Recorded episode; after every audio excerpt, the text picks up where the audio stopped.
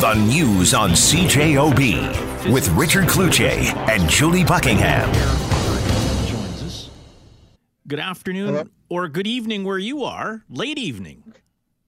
Yes, yes, it's it's the middle. It's uh, early, early. It's late evening here. Yes, yeah. What is the doomsday clock? So the doomsday clock uh, is is a way of representing uh, the the threat to humanity posed by by various existential threats. It was originally formulated uh, in the uh, in the wake of World War II and the use of atomic bombs in World War in World War II. Uh, as a way uh, for atomic scientists who worked on the atomic bombs to alert the world of just how perilous these terrible weapons are.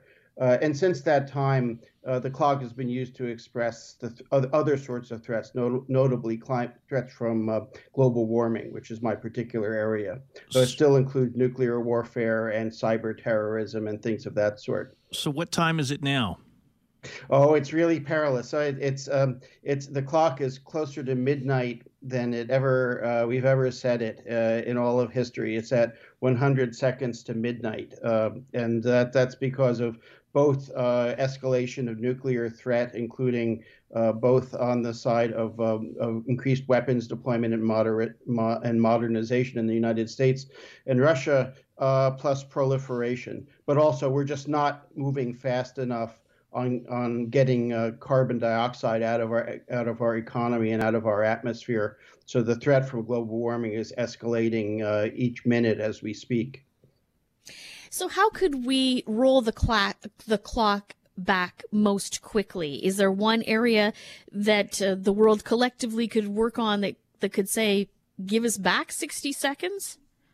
Oh yes, definitely. Uh, I mean, the, uh, there is some hope uh, on the climate front, for example, and on the nuclear front from the new Biden administration. But we have to see how this actually plays out, especially from possible in the face of possible obstructionism from Congress. But but what we most need to do to roll back the clock is actually is to actually make progress uh, on uh, reducing the amount of carbon dioxide emitted by the world economy. And this this involves uh, shutting down coal-fired power plants, using more renewable energy, switching to electric cars uh, uh, run by by renewable energy, and thing, things of that sort. Better better efficiency. Um, seeing that that emission number go down in the next few years would be one of the things that would really help us roll back the clock.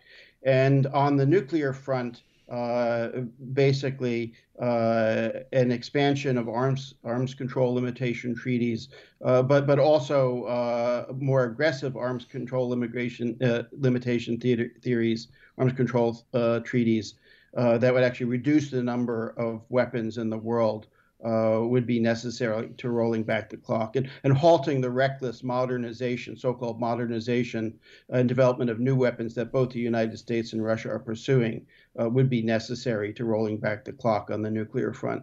Professor, it's the middle of winter here. We're in the middle of a pandemic. I have to ask you, what do you do for fun?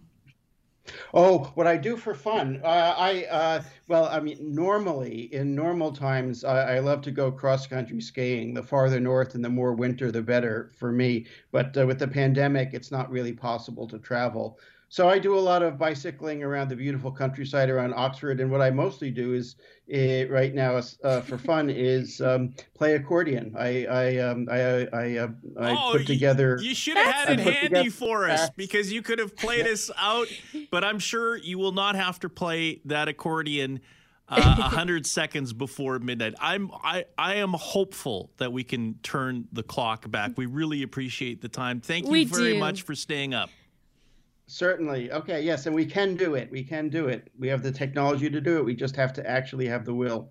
Raymond Pierrehumbert is the Halley Professor of Physics at the University of Oxford. In We five missed minutes, an opportunity though, Richard, to ask him which is better, Oxford or Cambridge. We get him really fired up then. The news on CJOB with Richard Cloutier and Julie Buckingham.